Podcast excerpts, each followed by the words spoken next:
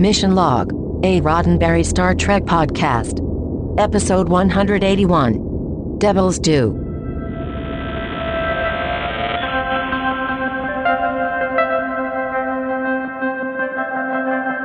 Welcome into Mission Log, a Roddenberry Star Trek podcast. I'm Janaj Champion. And I'm Connect Ray.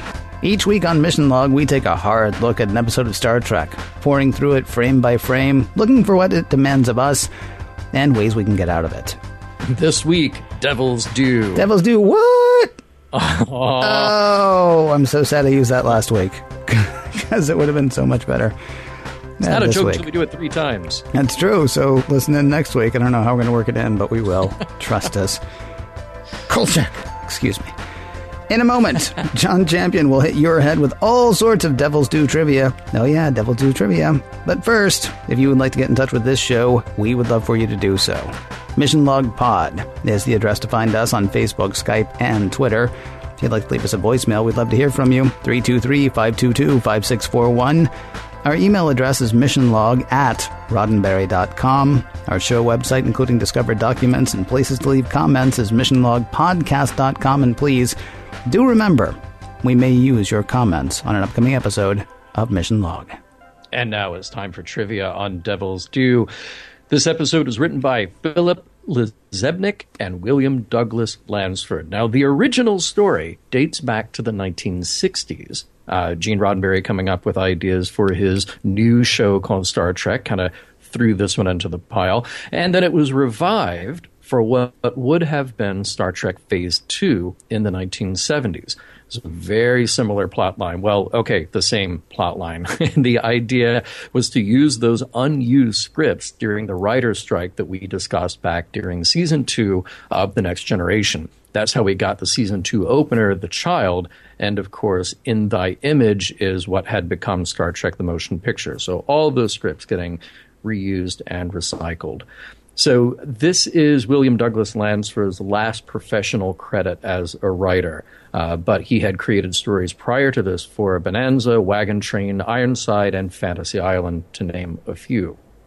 Now, Philip LaZebnik, uh, who after this contributed to many animated projects as well as Danish T V projects, was hired by Michael Piller to rewrite the script, and what he turned in was leaning a little too close to comedy for some taste, so it went through more rewrites from a lot of the writers that we know about, Melinda Snodgrass, et cetera, finally landing on the female Ardra character. So originally that was a male character, but then things just kind of clicked into place when they decided that Ardra would be a woman. It was directed by Tom Benko. His first next-gen directing credit was Transfigurations, remember John Doe, and he was working as an editor on Next Generation since the beginning with Encounter at Farpoint. He continued to edit for a total of forty episodes, then went on to edit a little bit for Deep Space Nine and Voyager, but this was his second and last directorial credit for Star Trek. Now, this episode was nominated for an Emmy for Outstanding Costume Design. And we do open with a scene from A Christmas Carol. That story was published first in eighteen forty-three. Charles Dickens himself would perform this piece starting back in eighteen fifty-three. He would actually act out all the characters of the book. So that gave an idea to Patrick Stewart, and he began developing a one-man show in the Dickens tradition starting in nineteen eighty-seven. So this was a known thing and kind of worked its way into Star Trek. Let's talk about the title, Devil's Due, uh, the meaning. So, I mean, literally it means paying the devil what you owe him. But, Ken, if we were to use a, a figurative use of that, it, it usually means just sort of giving a compliment to someone that you dislike. So, you know, if I were to say, uh, you know, Ken, I find your politics abhorrent, but, um, but man, you make a great omelet. Uh, that would be like giving the devil his due. Hmm. Um, but in a literary sense, uh, we actually see the first literary use of this in, of course, our old friend Shakespeare, Henry the Fourth, Part One. Um, the line uh, between Constable and uh, Orleans or Orleans. I will cap that proverb with "there is flattery in friendship," to which he replies, "and I will take up that with give the devil his due." Now, guest stars, Marcello Tubert as Acosta Jared. In addition to guest roles on shows like Heart to Heart, The A-Team, L A Law, and yes, Moonlighting, he has had recurring spots on E R, The West Wing, Young and the Restless, Days of Our Lives, and as a voice on King of the Hill, and he was in the second G I. Joe live-action movie, Retaliation. We have Paul Lambert as Doctor Howard Clark. Paul, after World War Two, studied acting on the G I Bill at Actors Lab in L A. He appeared in T V guest roles in the fifties, then appeared in the movie Spartacus in nineteen sixty. He shows up in The Outer Limits, Twilight Zone, I Spy, a couple of episodes of The Man from U N C L E, and later in his career in shows like L A Law, Airwolf, and Quincy M E. We have seen him once before in his only other Trek credit, which was in the season one episode, When the Bow Breaks. He passed away in nineteen ninety-seven. Now let's talk about Ardra. Uh, originally considered for the role of Ardra were actresses Stella Stevens and Adrienne Barbeau, both of whom I am a fan. Interesting to have seen that played by either one of them. Mm-hmm. Uh, but in this case, Ardra is played by Marta Dubois. Marta was a regular on Tales of the Gold Monkey. She appeared on The A-Team, MacGyver, a recurring role in Magnum P I, and was a regular in the McBride T V movies with John Larroquette. It is L A Law meets Dante's Inferno. It is Perry Mason meets Satan. It is Devil's Due.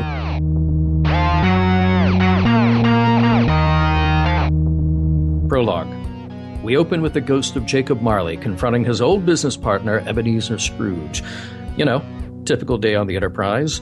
In this case, it's a holodeck simulation, and Commander Data is playing Scrooge in Act one of A Christmas Carol. There's an audience of one, Captain Picard, who freezes the program right when it's getting to the good stuff to congratulate Data on his performance. Data explains he's been studying the masters of the method so that he might understand human emotion through acting. On the bridge, Riker announces an emergency transmission from the science station at Ventax two. It's Howard Clark from the station stating that they are in a state of crisis.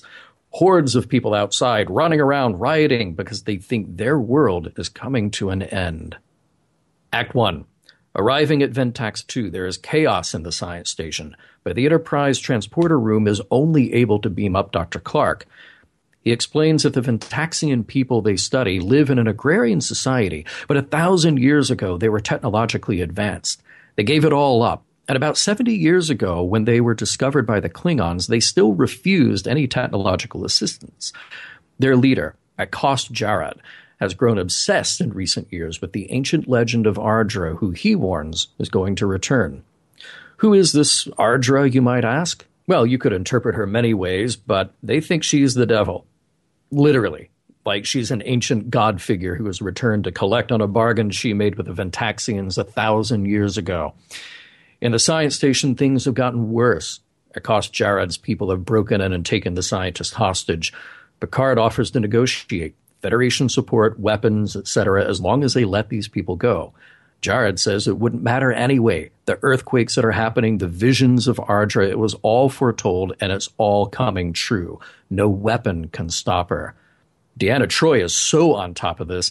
Yep, those people are freaked out. Genuinely so. Data lays out what the deal was. A thousand years ago, Ardra offered the Ventaxians peace, but for a small price. When she returned, they would become her slaves. Picard wants a look for himself. He beams down with Worf, Data, and Deanna. It is chaotic on the surface, people running around, just, just running, stuff burning behind them. When Picard meets Jared, he asks to again let them help, or at least get the Federation people back. Data says what's going on with the earthquake offers little real danger, but Jared and his people are so worried that Ardra is coming, and she does. Right there, out of thin air, Ardra appears with the dire proclamation that time is up. Act two, more chaos, more running, more burning, and Ardra is all about business. She puts Jared right in his place. He is to provide a census and economic accounting of all that is hers now. Picard is decidedly less in awe of her and lets it be known.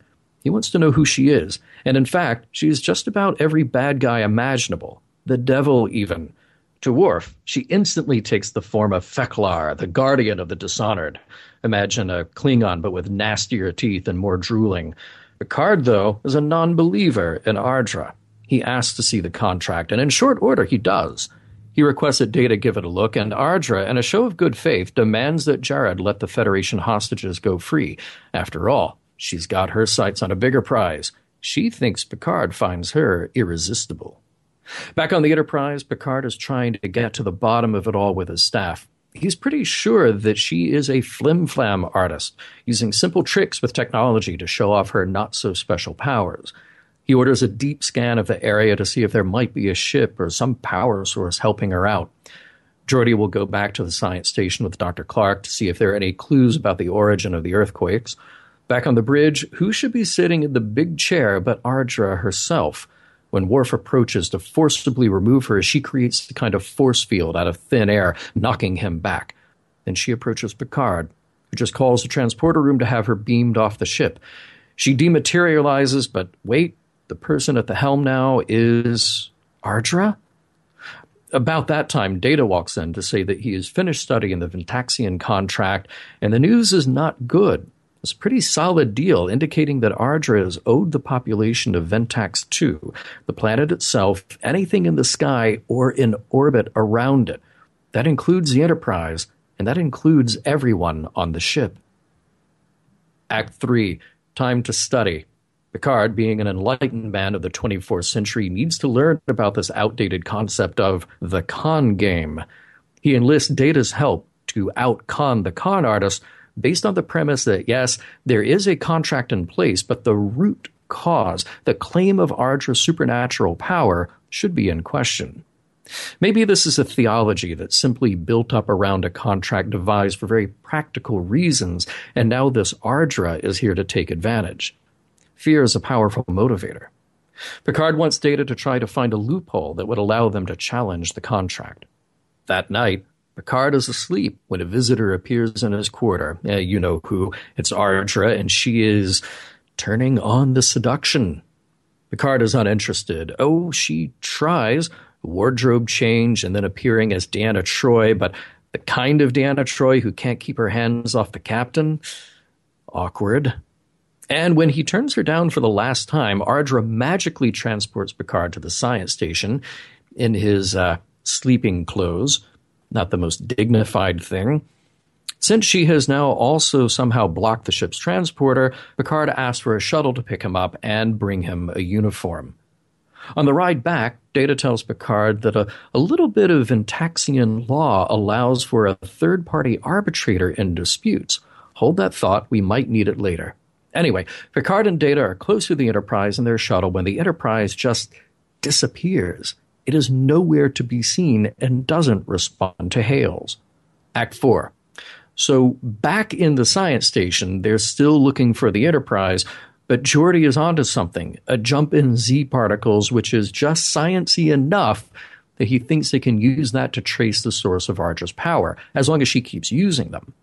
Speak of the devil, literally, she shows up again, and now Picard is ready for her by suggesting an arbitration. He will prove that she is a fraud, but if she wins, she wants him, mind, body, and spirit. Picard agrees. One little detail, who will be the arbitrator? Ardra chooses Data. And even over his concerns to Captain Picard, it is settled, since he is dispassionate enough to deliver a fair verdict. Let the games begin. Acosta Jared is first on the stand, and he gives the background. A thousand years ago, the warring Ventaxians were offered a future of peace and prosperity, an era ushered in and maintained by Ardra. Picard questions if this even really is Ardra, but Data assures them that, yes, according to law, they will have to go with that premise. She fits what the ancient scrolls describe, arriving on the right date and preceded by earthquakes. Then things get a little weird when Ardra asks to question Picard. She goes through a demonstration of her powers, earthquake, shape-shifting, and asks if he can explain it. Picard relents. No, he cannot. Ardra rests her case. Act five. Computers, Z-particles, aligning trajectories, scientists looking very concerned. This is what we need. Geordi has found a spot in orbit around Ventax two. And what do we have here? Nothing. At least it appears to be nothing, but Geordi has doubts. Back in the courtroom, Picard is examining Jared and asks how the thousand years of peace and prosperity happened. Did Ardra snap her fingers? Did she teach them? Did she change the government and get rid of their weapons? No. Even Jared admits this. The people of Ventax changed things slowly over time by themselves. Even with this admission, Jared admits under cross-examination from Ardra that he believes none of it would have been possible without Ardra. Just as things are about to wrap up, Geordi drops by and asks to talk with Picard. They'll take a one-hour recess. You know what? We don't even need an hour. Geordi explains they found a cloaked ship, and that gets the wheels turning. When the arbitration returns, Picard shows Jared that he has stolen Ardra's powers. A quick earthquake, making Ardra disappear, and most impressive of all, Picard himself turns into Fek'lhr. That cloaked ship had all of Ardra's secrets, tractor beams, holograms, transporters. She was controlling all of the effects with subtle cues from her eyes. And what's more, she has a record of doing this, at least twenty-three aliases in this sector alone. And she would have gotten away with it, too, if it weren't for you meddling kids. Archer tries to make a gracious exit, but Jared has already called security. Data declares the contract null and void. Jared is on his way back to work, presumably. Picard and Data are on their way to the Enterprise, but Ardra can't help but tell Picard he'll see her again someday. The end. So how long do you think before the Ventaxians are back to warring? Ten minutes. We have nothing to fear, but I yeah. don't like the way that guy's looking at me. Mm-hmm. Yeah. Yeah, man, that like that contract, it was so good for a thousand years, but what do we do now? Yeah, exactly. Guess we go back to fighting. Yeah. Probably tomorrow. Yeah, maybe yeah. tomorrow. But just a quick note, that, that little mention of the method mm-hmm. at the beginning of the episode, um, a kind of emotional recall rather than acting. Like, you know, up until you had guys like Brando hit the scene and they were they were studying Stanislavski and Chekhov and all of this, there was a kind of acting that was this very presentational uh, sort of, you know, shallow presenting instead of sort of introspective, emotional recall type of acting. And I thought it was funny that Picard said that that was so old-fashioned mm-hmm. as the approach. So then I wondered, well, in the twenty-fourth century, what is acting like? Has it just regressed back to that pre-method style, a very presentational kind of what we would consider to be very fake, sort of like silent movies? You know, maybe entertainment in the twenty-fourth century is not very good. I, I'll be honest. I often think about entertainment in the twenty-fourth century. When we're watching mm-hmm. this show, I'm like, what's on the radio? Is there anything like the radio at that point? Do they have talk stations? Do they have podcasts? Do they have people sitting, you know, when they get done peeling potatoes, do they go back to their room and record some show for everybody else on the Enterprise? I, don't, I mean, I, I, I wondered about that, you know, a, a, a few times. I will say the thing that actually interested me about that conversation, though, mm. uh, when Sarek was coming, was it when Sarek was coming? And and Data's like, I'm going to perform. I got all these. Uh, I got all these guys that I can uh, imitate, right? Right. And Picard's like, don't don't imitate. Come on, try to make your own thing. And then yeah. and that's basically what he's doing here. He's he's saying, well, I like this guy, I like this guy, but really I'm trying my own thing with the acting. And Picard's like, right. hey, way to go, you. Yeah, nice right. job. Yeah, right. even, though, even though it is, of course, brought up that he couldn't possibly, you know, feel, and thus he can't really uh, do the method. But he's doing sort of a reverse method. It, it, is, he is. He is. Yeah. Uh, that's a really interesting idea. And by the way, um, it, well, this won't date our show because it doesn't matter if I said that I had this conversation today and mm-hmm. today is today or today is six months from now and somebody hears this episode. Right. But but just today, yeah. I, I had the privilege of talking to students about Star Trek and about Mission Log and about the, the topics we discuss on Mission Log. And mm-hmm. somebody actually brought that up as something that bothers her about Star Trek. She said literally, where are the artists? Where are the T Vs? Where are the movies? What is the experience of going to a movie like in the twenty-fourth century? Sure, you've got holodecks, mm-hmm. but but what about just as a spectator? Like, I, do I go into a holodeck and then does Casablanca play around me, or or how does that work? Yeah. Because so far, you know, what we've seen, and we didn't get into it, but what we've seen is um, Riker watching just a really sad little hologram on a table. Oh, that was just and, the beginning of a much nicer hologram is what we were. Yeah, well, it, it was. Or a yeah. much more interesting hologram, let's say. Uh, I am going to go ahead and date our show right now. Okay, go ahead. I am actually hoping that, that five years from now, when people hear what I'm about to say, that mm. they'll scoff. Okay. I've been a, I've been a like huge fan of the idea of virtual reality since the very early nineteen nineties. Literally January of nineteen ninety was the first time I heard my first presentation on virtual reality. Wow. And as you and I are recording this now, mm-hmm. it, it's like blowing up all over the place. And like all these, everybody's basically trying to say that what they're doing is virtual reality, including three sixty degree video. Mm. And people are like, oh, well, that's well, that's virtual reality. Well, no, it's really just looking any place, but, you know, not being able to move around in it, right? right. I mean, you're still right. you're, you're deciding which viewpoint you want, but somebody else is still directing, somebody else is still doing. I mean, the holodeck is is like no small thing, because I, I would imagine that what, what watching Casablanca is like on the holodeck is you walk into something that would look like the El Capitan, or maybe look mm-hmm. like the Wang Center in Boston, or look like, uh, you know, the best movie palace that you can imagine. And then you're sitting in a nineteen fifties, nineteen sixties, early two thousands, whatever movie theater watching Casablanca. I mean, you're having you're having mm-hmm. that sort of thing. I would imagine right. there's a different right. one where you can actually move around inside of Casablanca as well. But then I'm going to go let Rick do something, and I'm actually going to go upstairs at the uh, at the uh, at the at the place because I've always wanted to know what was up there. Yeah, and I want to stay away from the shooting too. Yeah, that'd so, be good. Yeah, that'd probably yeah. be good. And it's it's it, it is a fascinating idea. Or are we to believe that all of the problems of the twenty-fourth century have been solved, including boredom? So we don't actually right? need like radio shows and T V shows. Who wants to watch The Real Housewives of Ventax three? Ventax three, by the way, sucks. Don't go there. Ventax two, that's where you want to be after after the looting's over. Right. Gotta say really quickly, Ventax two was basically made to not be looted mm-hmm. um, because it's like you got a ziggurat, and then you walk a mile, and there's another ziggurat. Yeah. Unless they're all mixed-use facilities, residence, office, and, uh, you know, retail, in, mm-hmm. in which case Ventax two is basically made to be looted because you don't even have to go anywhere. Just like, you no. know, roll out of bed, break a few yeah. windows, go back to bed. Yeah. yeah. Boy, I like that. Those those Ventaxians, they, they planned either well. Either they were not planning at all or they were planning very well. Not sure yeah. which. Yeah. yeah.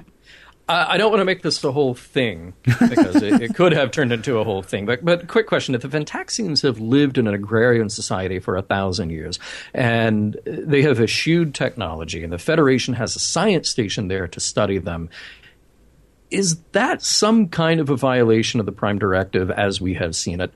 Or since the Klingons have made first contact, does that just mean that all bets are off?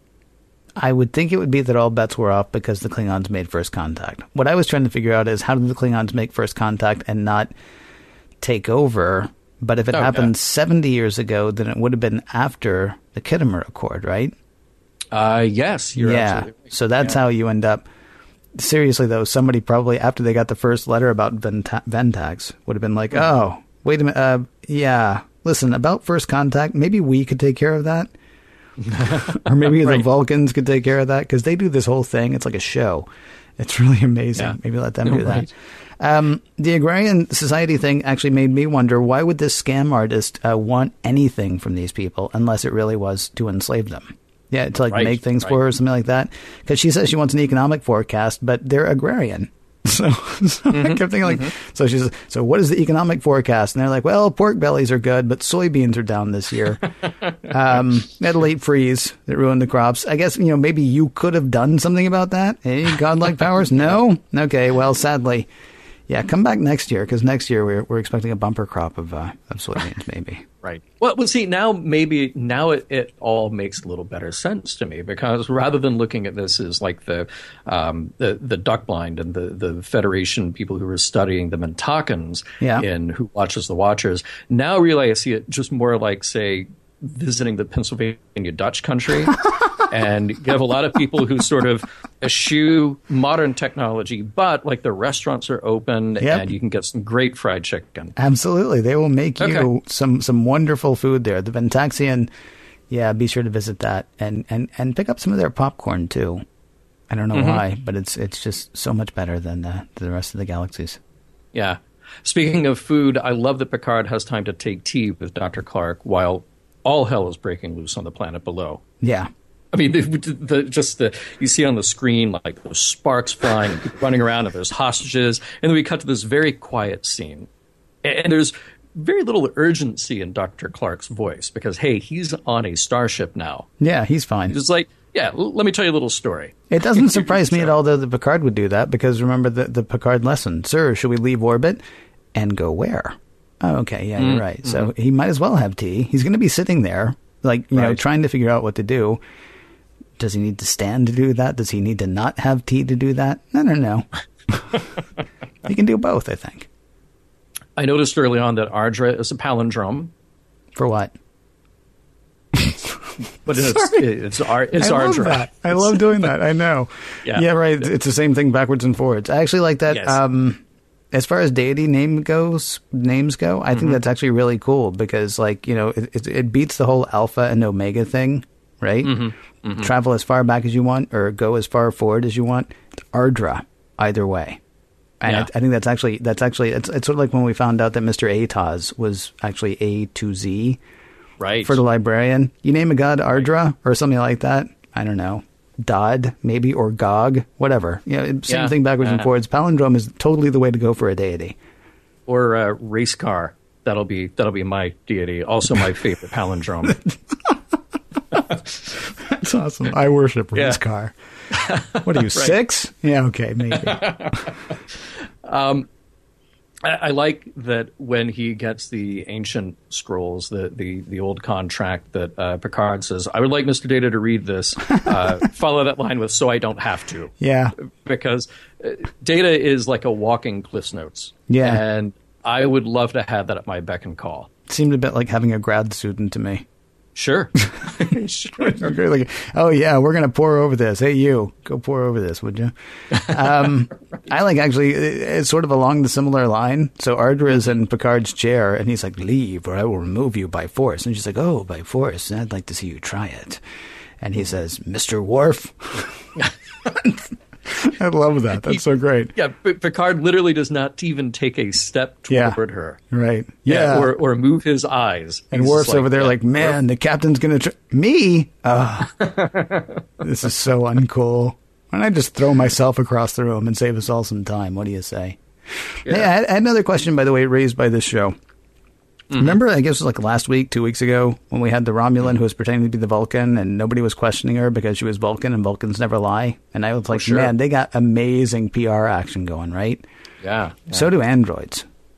Ardra chooses Data because he's incapable of deceit. And I'm trying to figure out why mm-hmm. we think he's incapable of deceit. I know because we know Data, he's incapable of deceit. But seriously, if I build a robot, I'm mm-hmm. going to program it to lie for me when I don't want to do something. Oh, yeah, that's going to yeah. be one of the first things I build in. So she's like, oh, well, he's totally dispassionate. And Picard's like, yeah, you're totally right. He is. Hey, Data, one one thing over here really quickly.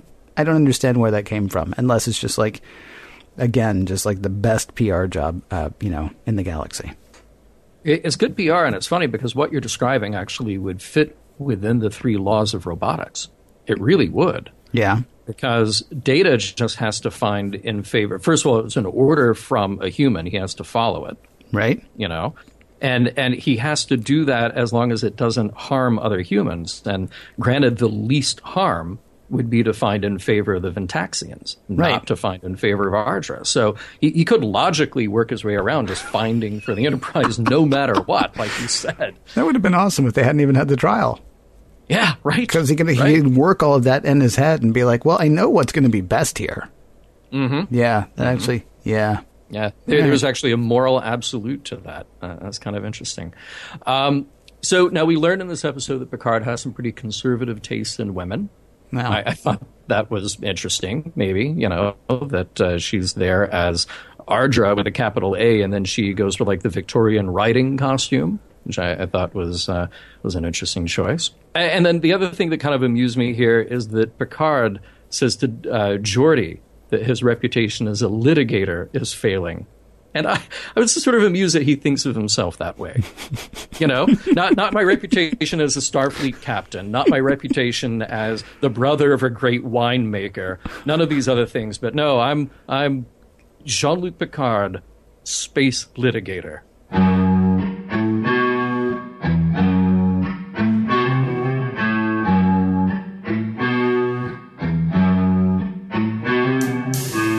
Ardra is a palindrome. Radar is also a palindrome. Additionally, Radar is an anagram of Ardra. I know that she is not a supernatural being. But how did Ardra not see this trouble coming?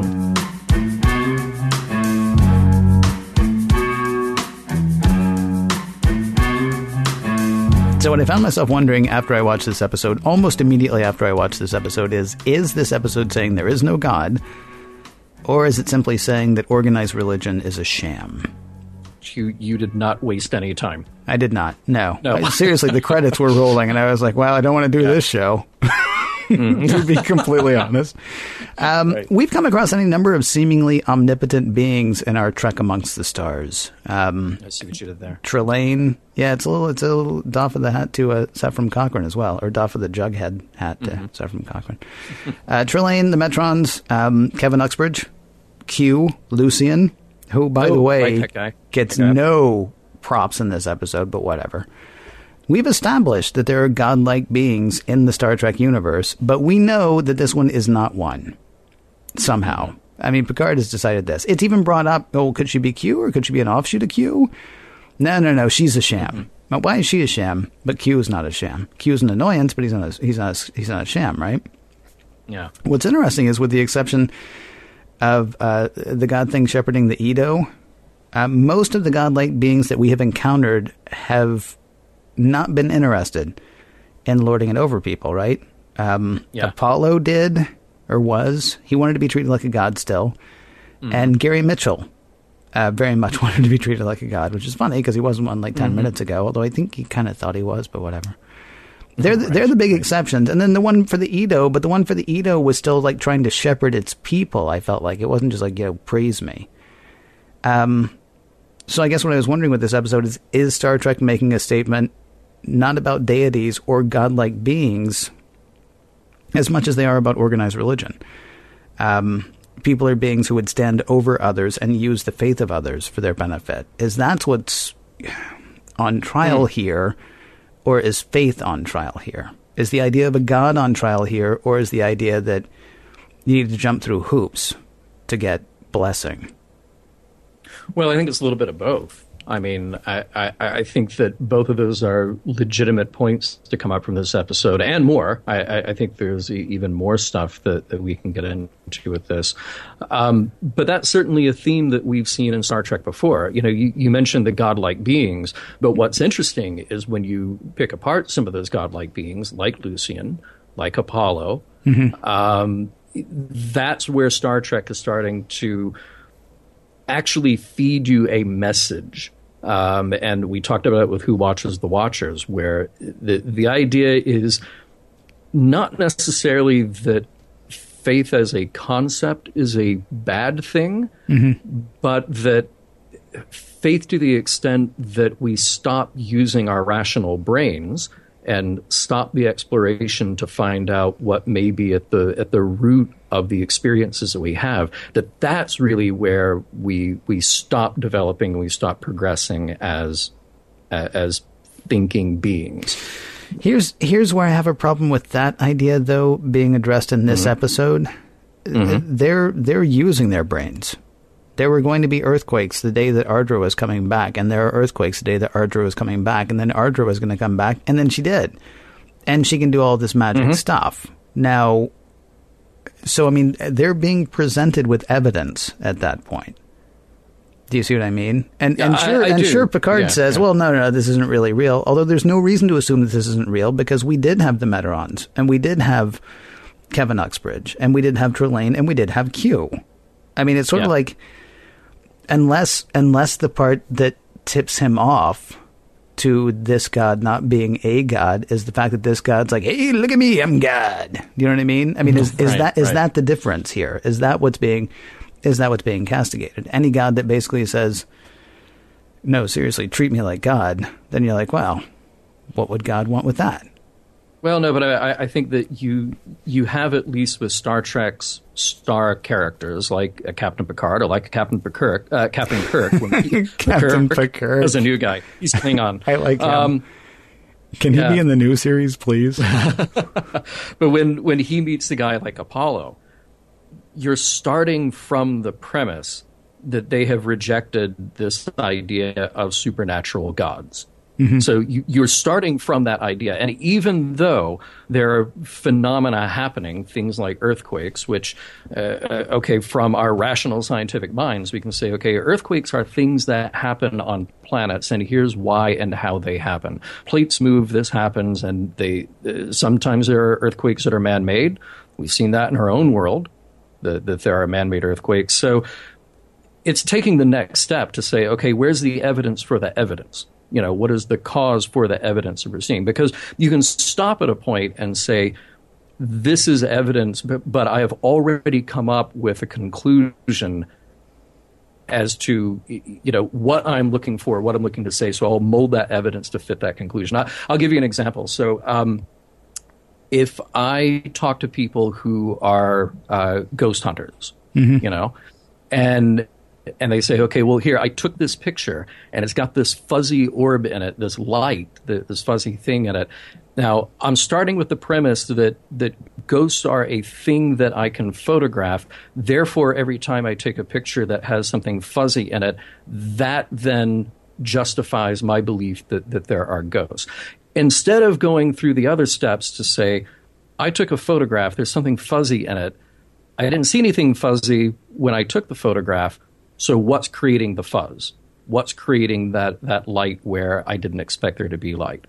And then actually doing the steps to figure that out instead of saying, I've already come up with a conclusion, so I'm going to make the evidence fit the conclusion. And that's actually something that I sort of spun off into this, this idea that I had. You know, one of the things that we're seeing here is we certainly have the problem of a tautological argument. You know, what Ardra says must be true because the document that describes Ardra says that this is what she will do. Mm-hmm. But we haven't actually proven anything to say that, well, Ardra's background, the, the Ardra that we have met here, the, the, this Ardra, actually has any claim to anything that she claims that she can do. All we have is a document. We just have a document saying, okay, this is what an Ardra is able to do. So mm-hmm. as long as anybody shows up and can do any of that stuff, they can say, oh yeah, see, it was in the it was in the book, and and the book says that that's me, so I must be me. Um, yeah, it, it's a, a bad piece of logical argument to get into, and that's why. You, when I say you, I mean the, the people of Ventax or anybody dealing with this kind of a thing, have to actually step out and say, okay, there's the claim being made, but what's the actual underlying evidence and where does that evidence actually lead us to as a conclusion? Instead of starting with a conclusion, because Ardra has already started with the con- conclusion. I'm Ardra, I'm a god, I'm here to take what's mine. Mm-hmm. Which, by the way, it's funny. My first note on watching this, before I I'd even got to the end of it, I just wrote down uh, Lucian with a question mark and maybe a little bit of Sylvia. Sylvia. A little bit of Sylvia. And, See, the only yeah. time I got Sylvia off this actually was in the seduction scene. That was like fashioned by mm-hmm. Sylvia, of Sylvia and Korab.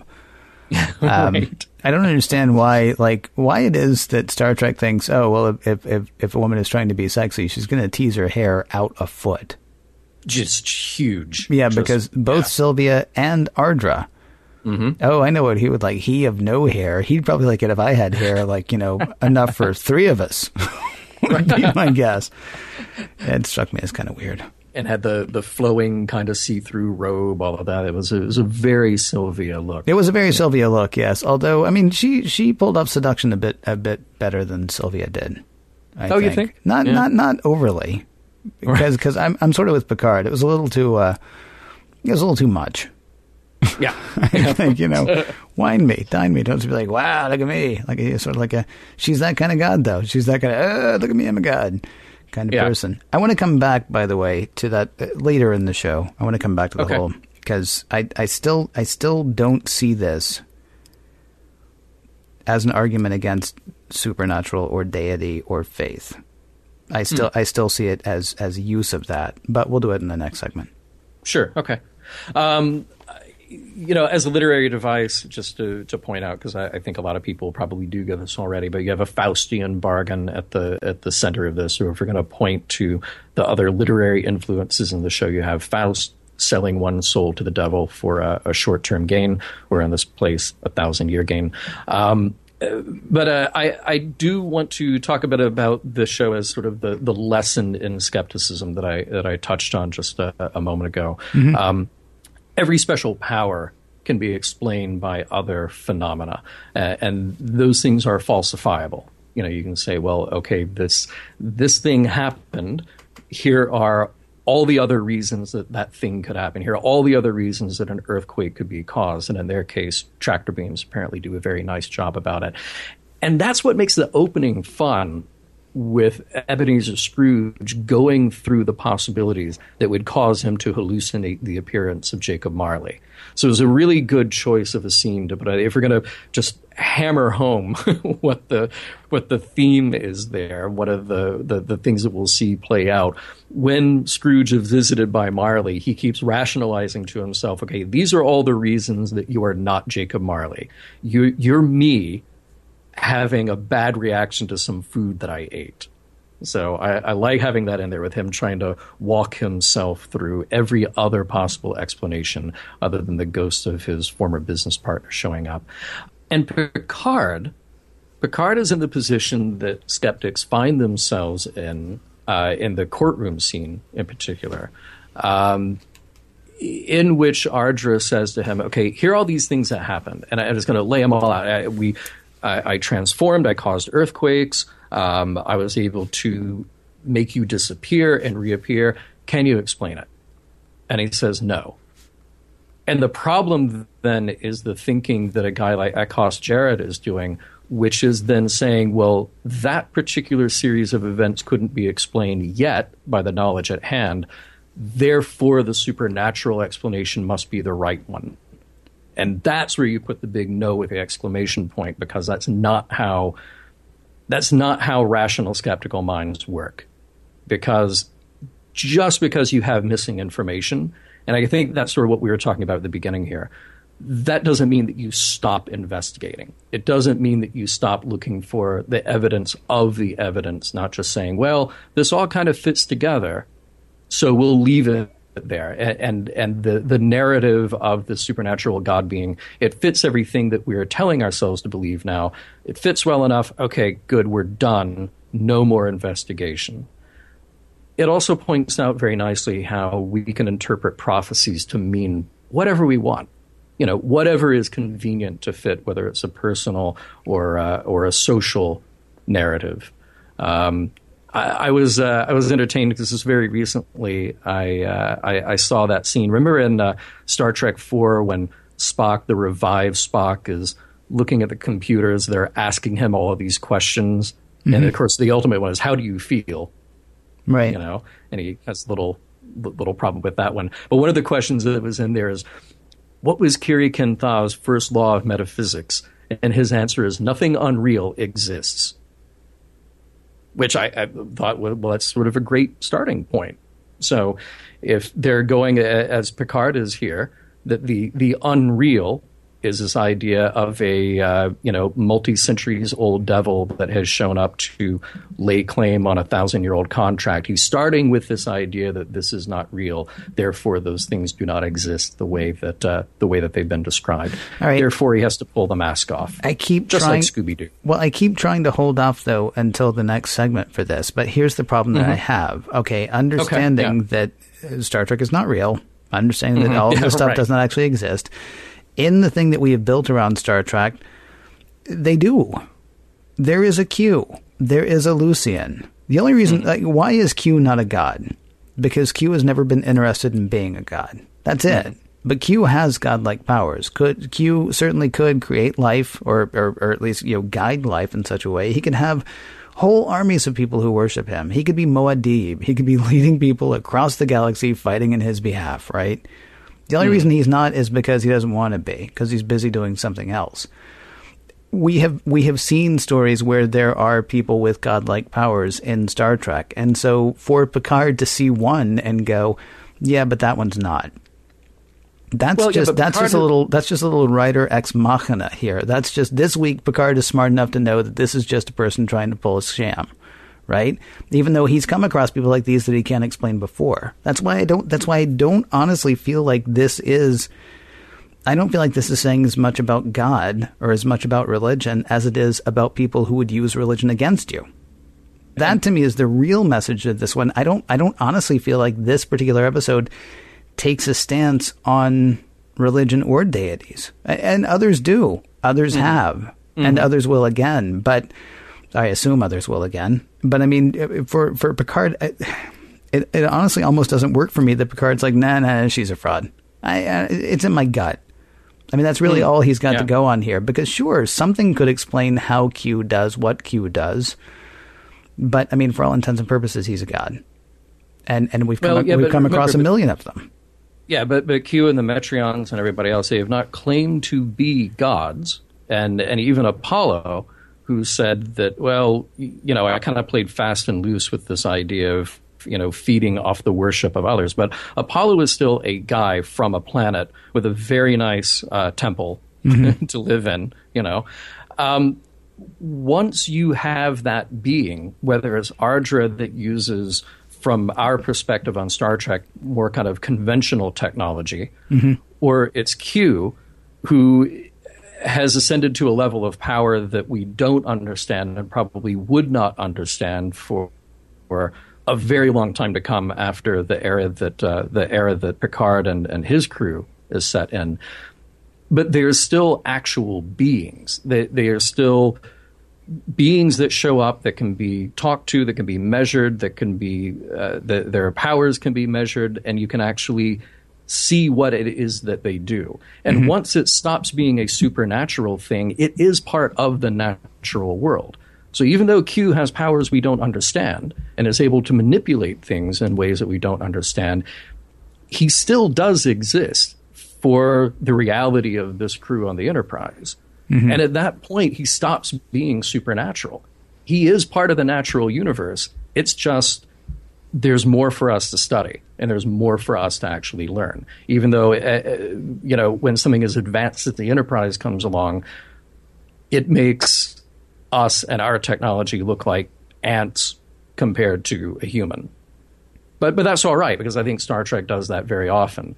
You know, every time they introduce one of these characters, one of these characters is not necessarily a god, but they're just an advanced thing in the universe that then needs to be understood. And it kind of gives us a reality check to say, yeah, you've got great technology, you're doing great things, but you still have a long way to go. But there's so much more you could do, right?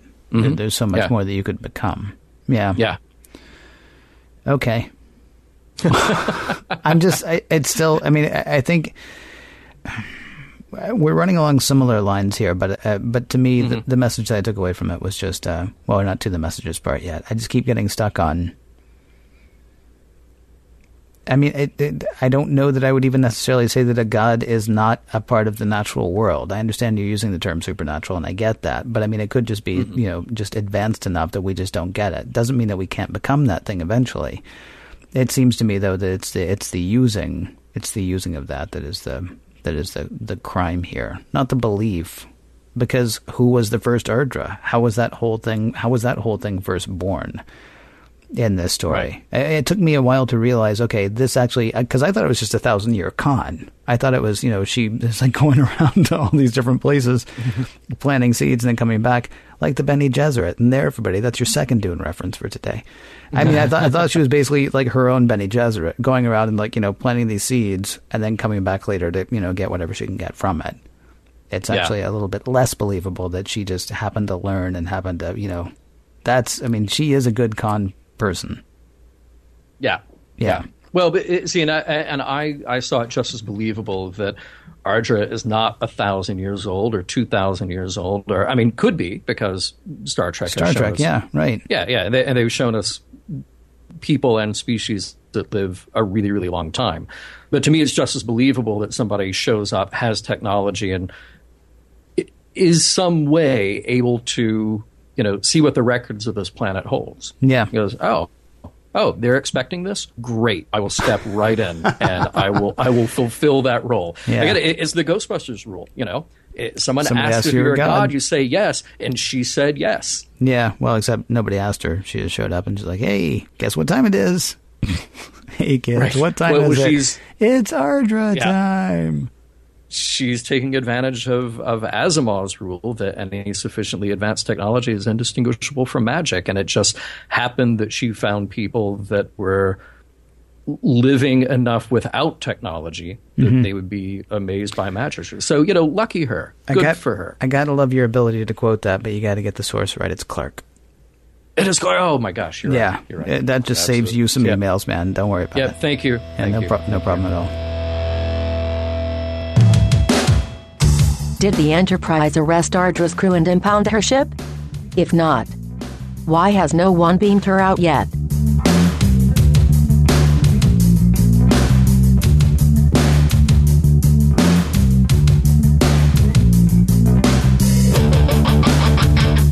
Oh, Janaj. Yes, Kenrek. From the no Kenrek. Come on, dude. Oh, Kenrek. Yeah, it's oh, all right. Gosh. Yeah, from the beginning of the show to the end of the show and back again. If you played this show from the very last episode, which is years from now theoretically, uh, mm-hmm. all the way to the first episode, it's John either way, and it's Ken either yeah. way, or Janaj and Kenrek. The show is Devil's Due. And it's now uh, the part of the show where we ask ourselves what the messages, morals, and meanings are and whether we feel like the episode holds up. I throw that question to you first, Mister Champion, uh, which I mm. couldn't figure out how to like say that the same forward and backwards. I couldn't make that yeah. a, a, a palindrome, although I also didn't really try. Devils do. Does it hold up, John? It, it's a weird sort of step away from what we have just seen in Next Generation. Mm-hmm. Because it, it feels like old Star Trek because it is old Star Trek. You can picture this script being played out by Kirk and Spock. Yeah. Kirk Kirk in the Picard role, Spock in the Data role, and then you introduce the, the devil character, and, and maybe it's played by the woman who played Sylvia. I don't know. But mm-hmm. you can picture this being played out that way. Um, there are things about it that might feel a little dated, and there are things about it that might um, might not hold up production-wise. But I think I think overall, this is sort of classic Star Trek. Mm-hmm. And it's the kind of thing that, that I would say thematically, because there is so much to talk about, you kind of have to see. You, you sort of have to put it out there with, with other episodes. Now, it's maybe not the best Star Trek episode, not the best Next Generation episode, Um, but but I think it's kind of essential, Star Trek, at least to get an idea of what it, this world of the twenty-fourth century is all about, and and the, the point of view of these these advanced humans who live in the twenty-fourth century are all about. So yeah, I, I'm going to say that it holds up, even though it feels just a little weird. It feels a little odd, you know. Well, it feels it, it feels weird after we've had all this, like, you know, character development, family issues. I mean, we we're we're in mm-hmm. season four now, right? Yeah. yeah, yeah. And people feel like that's really where it takes off, because we really get to know why it is that Picard hates his brother, and that's so not Star Trek. Heck, Kirk doesn't even remember that he had a brother. I mean, right, that's right. that's Star Trek, right? Kirk has a yeah, family. Yeah. It depends who's writing it this week. Okay, well then, yes, Kirk has a family. So I mean, you're right. It, it's it's yeah. It almost feels clunky. And yet, as you say, it is it is very much uh, it is very much uh, Star Trek-y. I'm sorry, I interrupted you, but uh, no, no, no. That, that, that was I thought that was your perfect chance to come in and tell me if you think it holds. Oh well, um, the problems that I have with it are weird. Um, okay. The fact that we have come across so many, and I think I said this like five times during the last segment. Mm-hmm. The fact that we've come across so many super powerful beings, and Picard is like, yeah, but this isn't one of them. He bases that on nothing. And I and I have a problem, and that actually holds this episode back for me. I would mm. rather there had been some sort of reveal or something that he had picked up on. Like last week we were talking about when they when they came across the ship that had the, the subspace whatever thing, and they couldn't see what was inside the ship. That yeah. was a clue to Picard. He needed a clue in this episode because he has bet he, he's hung out with Kevin Uxbridge. He knows that there are people that can do the kinds of things that she's claiming to do, but for some reason he's automatically like, well, no, she can't do this. And that and that kind of started to take me out of it a tiny bit. Yeah, but see, I, I don't think that he's ever thinking that she can't do it, whether it's a technological answer or or if we just go with the idea that she's got those powers the way that Q has those powers. I, I, I'll give it to you that, yeah, he, he doesn't have any evidence that she is not Q. He just sort of assumes it because everybody else assumes it, mm-hmm. because it's out of step for what they've seen of Q so far. But even if it was Q, I think he would hold Q's feet to the fire and say, hey, you're not you're not a god who was here a thousand years ago uh, and, and expecting these people to build a whole theology around this. You're a guy who just likes to mess with people. No, and you you're see, a guy who has more power than they have. Okay, but he wouldn't call Q a con man. He would say that you're using your power in ways that's wrong. You're, you're lording it over these people. You're being a terrible person. He wouldn't say you're a sham. And that's okay, yeah, that's his enough. that's his starting point with her is no yeah. no no she's she's full of it, and and yeah. that that that was a problem for me. Like I say, if he had been given mm-hmm. one or two clues and had decided that in the face of everybody else's belief or everybody else's wondering, then I would have been more on board with it. But for his to dis- for him to decide immediately, no no no no no, I'm sort of like, well, where's where's the Picard who wonders, who questions, who you know who needs evidence. No, because not he, that I'm not that impressed with earthquakes. Well, I guess you know? that's yeah, I guess that could be it. yeah. There was another thing that kind of took me out of it a tiny bit. Okay. Um, different than Justice, you know, when uh, Wes and the crew were on the planet and he stepped on the flowers and that earned him the death sentence. Uh, in Devil's mm-hmm. Due, uh, the Enterprise isn't even in coastal waters; it's in space. It is no part of this contract. And just because somebody wrote a piece of paper that said, "Well, if there's anything orbiting the planet, that's mine too." Right. Why, why are they even playing? Why why are they even? I could I could honestly see Picard saying, all right, well, sorry, anybody who's on the planet. We're going to do our best to get you off here. But no, my ship is my ship. That part uh, kind of took me out a tiny bit as well. It certainly doesn't have the excitement that a lot of the, you know, why Picard hates his brother uh, episodes do. It certainly doesn't have the, the, the sort of the, the, the human side sure. uh, that so many of these episodes do. But this is going to end up being one of our longer episodes of Mission Log in a while because it just gives you so much stuff to chew on and so much stuff to think about. And yes. it really does. I mean, you say at the beginning of the show, and I didn't know this before you said it, that this was originally written around the time of Star Trek. Well, of course it was. Yeah. I mean, right, it, it, right. And, and yeah. And, and I think that's one of the reasons that I, like I'm, I'm having so much fun playing in it. I don't like necessarily all the stuff that we end up having to say. And I'm not looking forward to some of the emails that we may or may not get as a result, mm-hmm. but this is Star Trek. I mean, this is Star Trek in ways that, that even the bonding wasn't, and the bonding still kind of was, but I mean, this, this is, these are the big issues That, yeah. that that I feel like that Star Trek was made for. So even if it's not as exciting, and even if, you know, yeah, I make fun of her clothes, but I mean, it's, yeah, I think this episode, it's like you say, it's an important episode. Is it a great episode? Well, it's important. So maybe. Mm-hmm. I mean, even if it's not the most exciting or things like that. Um, certainly we've, we've, we've, we've addressed some of the messages, I think, but, uh, I don't know, lay them out for me, man. What, what do you feel like some of the messages uh, were? I feel like there's so much, uh, no such thing as magic. So I'll just, I'll, I'll throw that one out there. Okay. Um, and, you know, going back to this idea of religion, it, it's not really making a statement here about religion or belief the way that we did in Who Watches the Watchers. I mean, I think we'll always sort of hold that one up as Star Trek The Next Generation telegraphing to the audience what it thinks. Mm-hmm. Um, but we are making some other statements here about fear as a motivator and letting our emotions do our thinking for us, um, not being skeptical and following evidence to, to where it leads, but rather having the conclusion before we even investigate the evidence. Um, it's looking at the danger of a quick fix without understanding the root cause or consequence. Um, it's saying that there's no shortcut to peace and prosperity. Uh, um, in Picard's cross-examination of Jared, I- I'm reminded definitely about Gene Roddenberry's statement about aliens building the pyramids. He's the guy who famously has said, and, and you see it in so many clips of his that get replayed, he says, of course aliens didn't build the pyramids. Human beings did it because they're clever and they work hard. And that's what Picard was dragging out of Jared. mm-hmm. to say you don't need to give over the hard work that you did to some supernatural deity. You did it. You did it. So take credit for it. Um, there's no need to introduce this other element there. It's totally unnecessary. Um, the flip side of that, and the problem that Jared is having here, is that if you believe in something strongly enough, you'll probably find a way to make it come true. Mm. So here's all these people believing that their world is coming to an end. So they're going to figure out a way to make their world come to an end.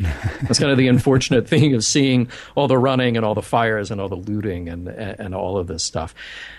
And, you know, even if we're not making a statement specifically about religion, I, I think we are we're saying something about a kind of belief. And, and we're saying that here's the danger of turning one's back on on science, or at the very least critical thinking, turning one's back on critical thinking. Fear is a motivator here. And once you get theology involved, I, I feel like that's what's exploding the problems. It, it, it's just absolutely making them swell to, to portions that they, or proportions that they didn't expect.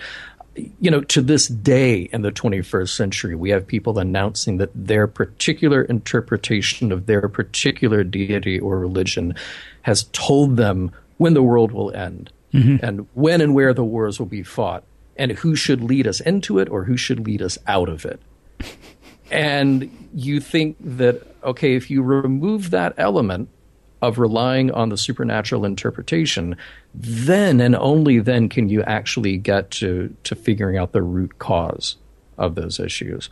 So, like you just said, man, this may not be the best episode, but there is so much to chew on, and I probably only just scratched the surface here. What what did you find? I feel like the messages here. We might have actually left a couple of things out, but you know, we may just have mm-hmm. to as well. Um, yeah.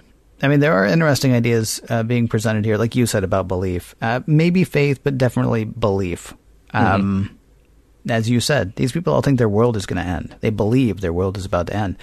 So they go out looting and setting fires and staging raids that will, you know, end parts of their world mm-hmm. because they know it's going to happen. And so they're they're living into that.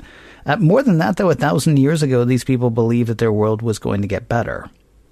So they, yeah. you know, switched from an industrialized society to an agrarian society. They got rid of all their weapons. They enacted environmental initiatives. They believed that their world was going to get better. So, you know, they set about making their world better.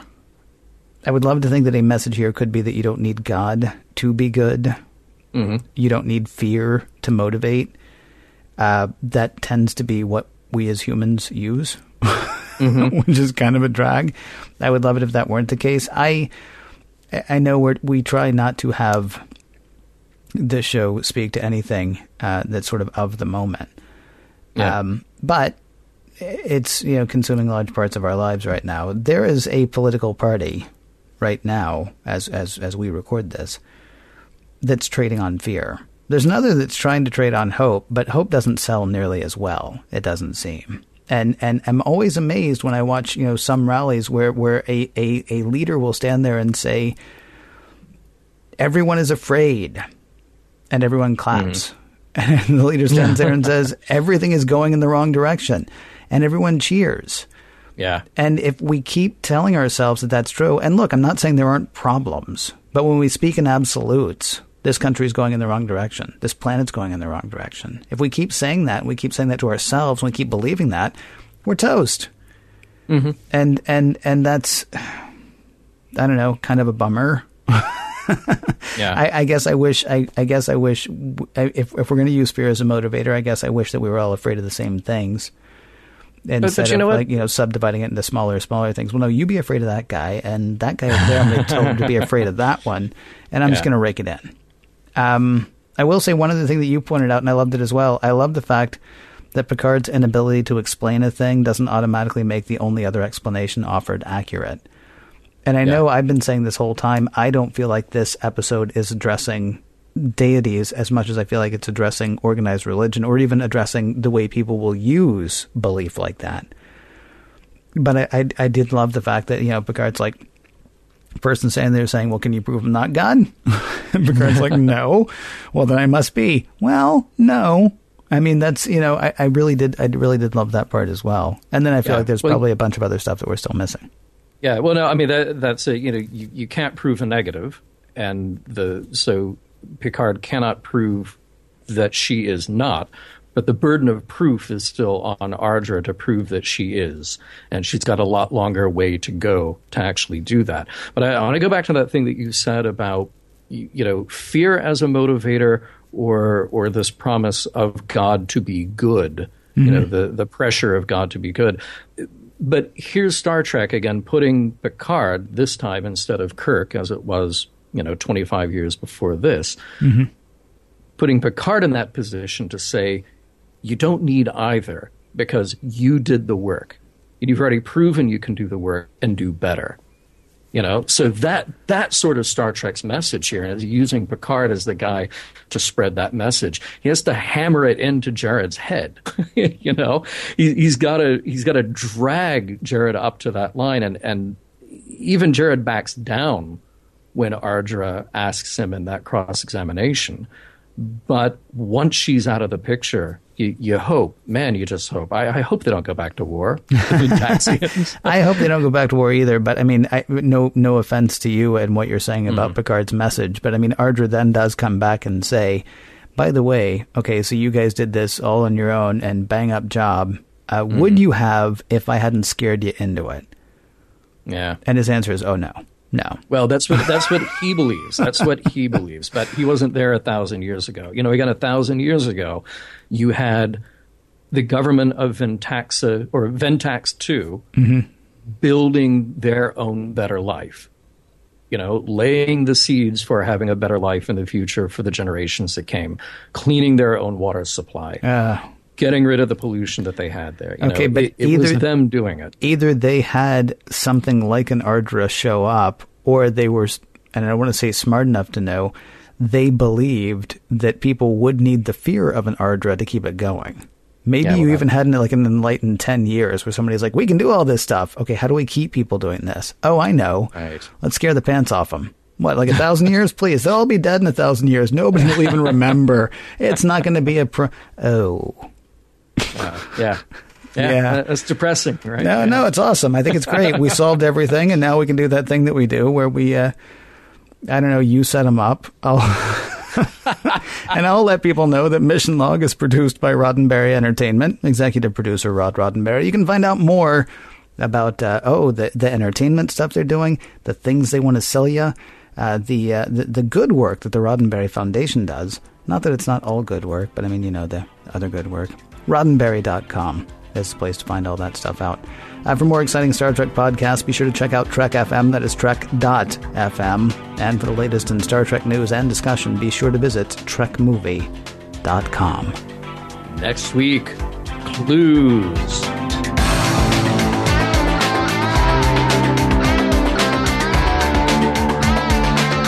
Some of the music for Mission Log provided by Warp eleven, online at warp eleven dot com, and from the album Messages by Key Theory, free to download at k i theory dot com.